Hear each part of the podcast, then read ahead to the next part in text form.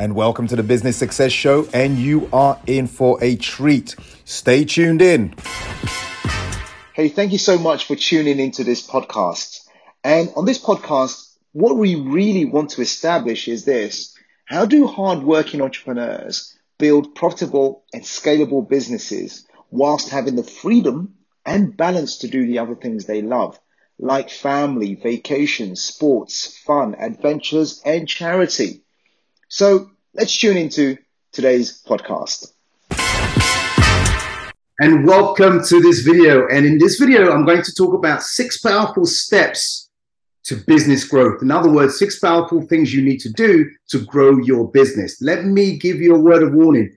If you don't want to grow your business, this is not for you. This is not for you. But if you're seriously thinking about growing your business so you can have more income, improve your sales, and grow your grow your team, have the lifestyle you want, then stay tuned in. And in this video, exactly that's what I'm going to do. Now, by the way, if you haven't taken the business growth quiz, go to www.businessgrowthquiz.me. Businessgrowthquiz.me. That means M-E. So it will show you exactly where maybe you may be falling short and where the gap is in your business, and you might want to improve that. It's a free quiz. So go ahead. Let's get on to this. Um, six powerful steps to business growth. My name is Mac Attram, for those who don't know me, and I've taught and trained and coached thousands of business owners in over 50 countries to grow their business, typically growing between 20% and 200% in less than a year by working on specific strategies and principles that we teach. Now, let's start with the first one. Number one, marketing, marketing, marketing. Now, when I talk about marketing, I'm not talking about your branding. I'm not talking about your colors. I'm not talking about your logos. I'm not talking about just your website. All these things are important. But essentially, for small business owners, essentially, what is it all about? Well, the key thing is lead generation. If we don't have enough leads coming in, then guess what? We don't have anyone to sell to. There is no business. So when I talk about lead generation, I'm talking about the process of identifying and nurturing your potential customers so they can buy your service. And if you can't put that identification and nurturing process in place, you're going to struggle. So there's three key things you need to focus on in this arena. One is who's your audience? Who's your market? Who's your target market? Who's your niche? That's the first one. Get clear on that. The second thing is when you do speak to them, what are you going to say? What are you saying? What, and, and is that message consistent? You know, we've had people who've come to us and I look at their messaging, and on one uh, channel they're talking about one thing, and another channel they're talking about and something else. So on LinkedIn, it's one thing. Instagram is another thing. On Facebook, it's another thing. And when you speak to them, it's totally different. So, what is the message, and is it consistent? Now, the second, the third thing is the channel. In other words, the platform which particular medium are you going to use to send that message so your audience understands it, picks up on it, and wants to engage with you and follow through? So, lead generation. In other words, marketing, marketing, marketing. Number one, very quickly, sales. Number two, sales. Number two, now, sales is a process. Some people love the process of selling. Some people hate the process of selling. Now, put it in the chat box. What, which camp do you fall in? Do you naturally love it? Do you oh, detest it? Well, you need to understand it is a process. And if you can follow the process, then you can create more consistency in your sales. Most small business owners and their teams don't have a process. So it becomes very ad hoc. Now, remember this no sales equals no income, as my good friend and mentor Blair Singer says. No sales, no income. That means we need to put a process in place where we consistently are able to close because if there is no um, closing of sales, there is no money coming in, there is no cash flow. And if there's no cash coming in, guess what? Ultimately you'll have to close shop you'll have to close the business let me give you some let me give you four quick things you can do in regards to sales one build rapport build rapport. In other words, get build affinity, get them to know you, like you, trust you, and vice versa. Number two, understand their problems. If you don't understand their problems and you can't articulate their problems and they don't feel like you understand their problems and needs, nothing's going to happen. Number four, pitch your solution. Now, if you understand and they get it, pitch your solution. This is how I can help you. And ultimately, when you've pitched your solution, ask for the sale. Most people are good at telling people what they what they do and what they can do, but they don't ask for the sale. We call this closing. You have to you have to have the ability to close the sale. Okay, so let's move on to the third thing I want to talk about, which is teams. Third thing in terms of business growth. Business growth have to have team. You see, you cannot grow your business to any substantial size unless there's a good team in place. And when it comes to teams, you know, human beings can be very, very difficult. I remember someone once said, you know, my business was easy until I started having other people join me. Yeah, so you need to have a process of hiring the right people with the right attitude. And you, if you're working alone right now, you've got to think, are there menial tasks that other people can be doing?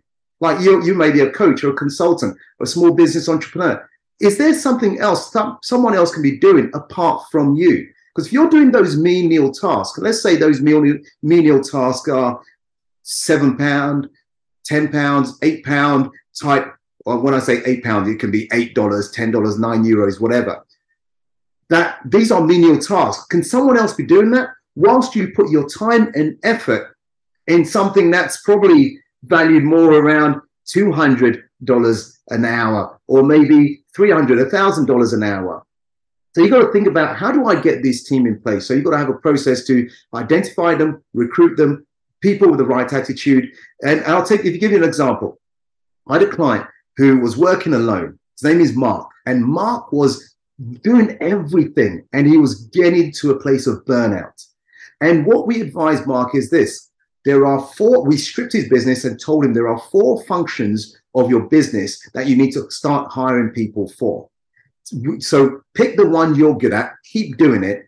The ones you're not good at, that takes your time. Let's recruit people in. So for him, it was the bookkeeping, it was the finance, it was the admin side of things. Okay, so those four core functions we explained to Mark was this um, finance, finance and admin. Number two, operations. You know, when people pay you their money, what is it you do internally so that they are satisfied?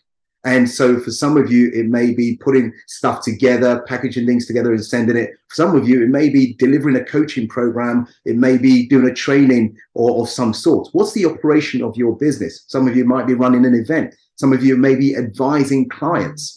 Now, the, the third, second, third thing is sales. The third core function is sales. You need to have someone who's selling for you. Now, it could be someone outsourced, it could be someone part time, it could be someone flexible, but you or someone needs to be doing the sales. The fourth thing is marketing. I mentioned this at the top. Marketing, marketing, marketing. In, in other words, the, the process of lead generating leads into the business. Now, once Mark put in the finance and admin person, every single week someone was doing the bookkeeping, he became less stressed. He continued doing marketing and sales because that's what his strength was. And then he started looking at how he can get other people into his operations. He's brought in an operations assistant to do those menial tasks so he didn't have to do it. Now he's hiring salespeople. So you can do the same thing. Let's talk about the, um, where are we now? We talked about three things so far. I've talked about marketing. I talked about sales. I talked about teams. And now let's talk about the fourth thing systems and processes. I've already touched on that a little bit uh, in this last one when I talked about teams. Systems and processes. In other words, think about what would happen if you can't be in your business for any specific length of time? Let's say you have a sickness or um, you're in hospital for two weeks, three weeks, three months, six months. What would happen? Now, if you answered, my business will have to shut down, then you have a problem. That that that that gets you thinking. Okay, what is the what are the processes? What are the systems I need to put in place so that my team can continue those processes, whether I'm there or not. So, what are the things that are repeatable? And if they're repeatable, we can put a process together. And so look at your customer service, look at your uh, complaint procedure, look at the way you do lead generation, look at the way you do sales, look at all these elements of your business and put processes in place. You know, if you want a good example of that, you've all heard of McDonald's. McDonald's has a process in terms of how they make their burgers, how they clean their tables, you know, so that the, the chairman doesn't have to, or the chief executive doesn't have to come in and clean the tables. What is it for you? Because if you can create those systems, now you have consistency. Consistency in terms of the way people are treated, the way clients get what they're looking for, the way that things are delivered, the way that cash is handled, etc. I can go on and on and on.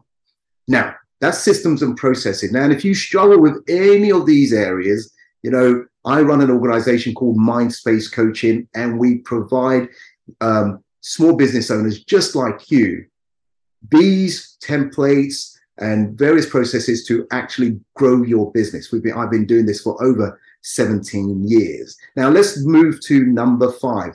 Number five is all about finance. Now, in other words, the money side of your business. There is a saying that sales is vanity. Profit is sanity. And cash flow is what? Cash flow is what? Some people say cash flow is king, but cash flow is the reality. Now, what do I mean by these three, um, three things? Well, from a finance perspective, you've got to be constantly on this. How many sales did we get in today, this week? Okay, at any given point, maybe at the end of the month, what, how profitable were we? In other words, this amount of money came in, this amount of money went out. So, what were we left with? And for a lot of small business owners, it's inconsistent. So they look at their profit if they start measuring it and they'll see they're in a loss. That means we've got to fix expenses or we've got to increase the sales. And cash flow is the cash running through your business. And if that cash stops, in other words, you are not moving goods fast enough or you're not selling enough, at some point when you run out of cash, you are in trouble. And it happens to a lot of small business owners. So, how are you managing this? Or who is managing this for you? And there are two essential things I highly, highly recommend you do straight away if you're having cash flow issues. Or one is, or three are essential things. The first thing is learn to sell, sell, sell, sell, so more cash can come in. The second thing is hire a bookkeeper um, make sure the bookkeeper is doing that and can forewarn you of what's happening or where maybe the pitfalls may be, and you need to be looking at that in weeks and months coming up. And also make sure you have a, an accountant on board who is looking at your end of year figures and advising you as well. So these three essentials in place. Sell, sell, sell, learn to sell, and get your team selling um, I would also say manage expenses as well, but get a bookkeeper on board, get the accountant on board as well. Then number six, number six, number six, number six, number six, before we wrap up, listen very carefully. Of all the things I've said, they are essential, but number six for me is the biggest. Are you listening? Are you with me? Number six is the biggest. Why? Number six is your mindset. Mindset as my friend um, and mentor T. Harv Eker says, your business can only grow to the extent that you grow. And as Robert Kiyosaki says, he says there are four mindsets in business. How many mindsets in business? He says there are four. Now, the employee mindset, the small business mindset, the big business or brand mindset, and the investor mindset. Now, some people say, well, Mac, I'm not an employee. Fair enough. Mac, um, Am I self employed or do I have a big business mindset? Well, the self employed mindset is what I spoke about earlier on. What would happen to your business if you can't be in the business in two, for two weeks, three weeks, six months? What would happen? And if you answered, well, I don't have a business, then you have a small bit, you have a the self-employed mindset, the small business self-employed mindset. Okay, that's the S. And if you have a team, if you have systems in place, then you have the big business or brand mindset. So to improve the mindset, think about what is it I'm doing in my business? Do I want to grow my business or do I want to stand still? Standing still, my friend, is dangerous. It is very dangerous because as we've seen in the last few years with the changes in the economy, the things change very quickly. So you must And I, I recorded a video of this. If you haven't seen it, check it out. It's on YouTube. And I talked about the seven essential mindsets you must have as an entrepreneur. Let me very let me repeat very quickly in case you missed it. One, resilience, adaptability, creativity, passion, have an open-mindedness. Six, self-discipline. Seven, risk taking, become a risk taker. Now, if every anything I've said in this video resonates with you, just reach out to me if I can help you in any way. Make some comments um, here. Give us a thumbs up if this resonates with you. And also let me know if there's any other uh, videos you'd like me to share with you or create for you uh, or teach you. That would be great. If you haven't already taken the business quiz, remember, go to businessgrowthquiz.me. Businessgrowthquiz.me. That's M E at the end. So it will show you where maybe you, you may have a little weakness in an area of your business, maybe an area that you need to improve in, and also give you some steps on how to do that. And as always, if I can help you, reach out to me, DM me, let me know, and subscribe.